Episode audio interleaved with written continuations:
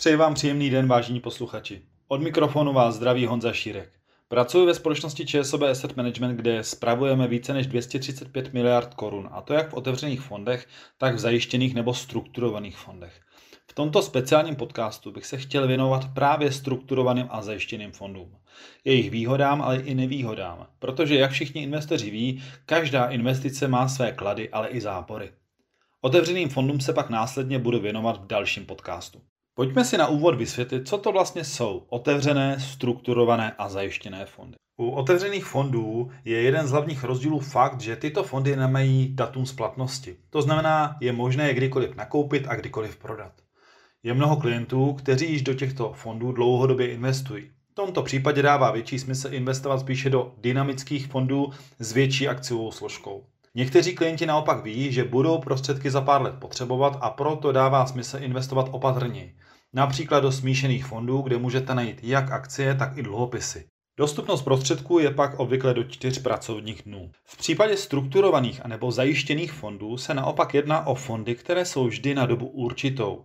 To znamená, že mají datum úpisu, to znamená počáteční období, a splatnost, která se pohybuje u těchto fondů většinou od 3 až do 6 let. Zajištěné fondy jsou takové, které nabízí k datu splatnosti 100% ochranu investovaných prostředků. A ty strukturované jsou jednoduše takové, které nabízí ochranu nižší. Ani u těchto fondů se však nemusíte bát, že by prostředky nebyly dostupné. V případě potřeby je možné dvakrát do měsíce je odprodat.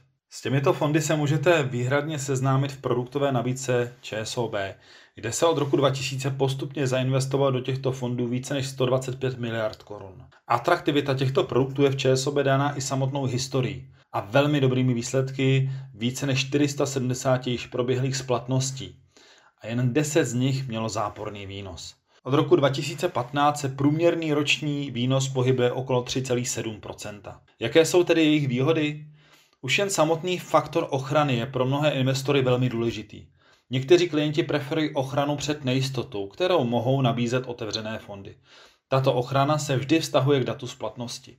V současné době budeme mít v produktové nabídce strukturovaný fond, kdy klientům garantujeme při splatnosti 90% ochranu. Další výhoda je z mého pohledu i odlišné chování takového produktu oproti klasickému otevřenému fondu. Tyto produkty se většinou po úpisu chovají více jako dluhopisové fondy. Jsou více ovlivněny vývojem úrokových sazeb než vývojem akcí a zblížící se splatnosti jsou naopak více citlivější na vývoj akciového trhu. Jednoduše řečeno, čím vyšší nabízí ochranu, tím je větší úvodní citlivost na vývoj dluhopisů.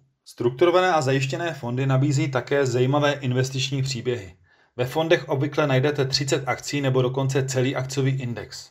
Jedná se o tzv. podkladové aktivum, který může být zaměřený na celý určitý sektor a nebo region.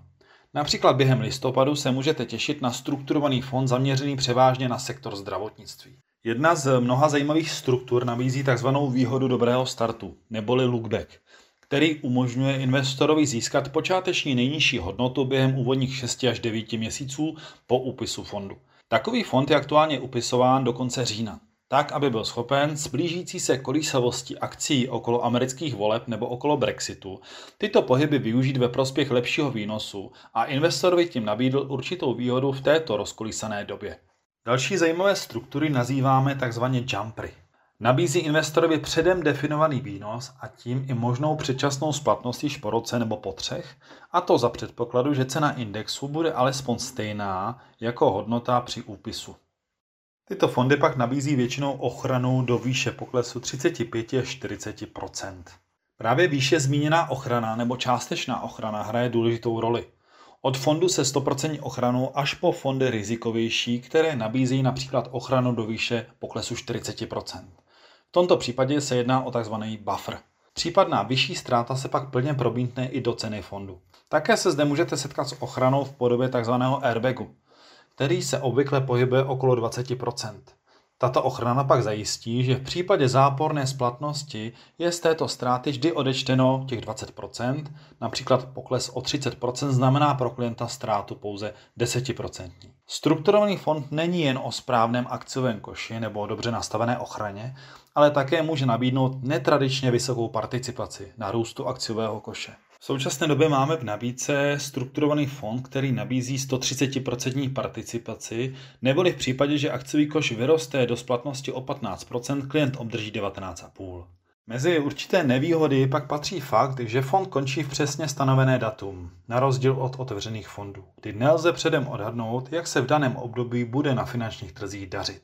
Dále je pak důležité vědět, že předem vybraných 30 akcí nebo celý index ve fondu zůstává až do splatnosti a není možné tyto parametry uvnitř fondu měnit.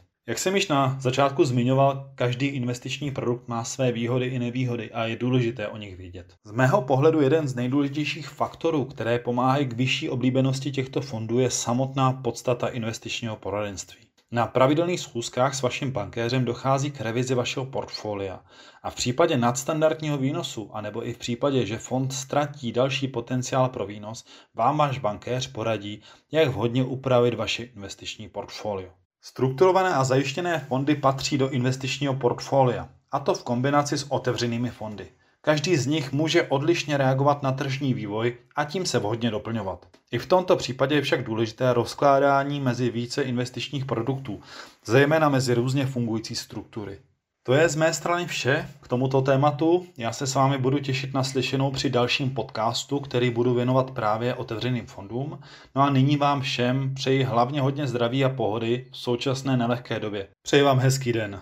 Váš Van Zašírek.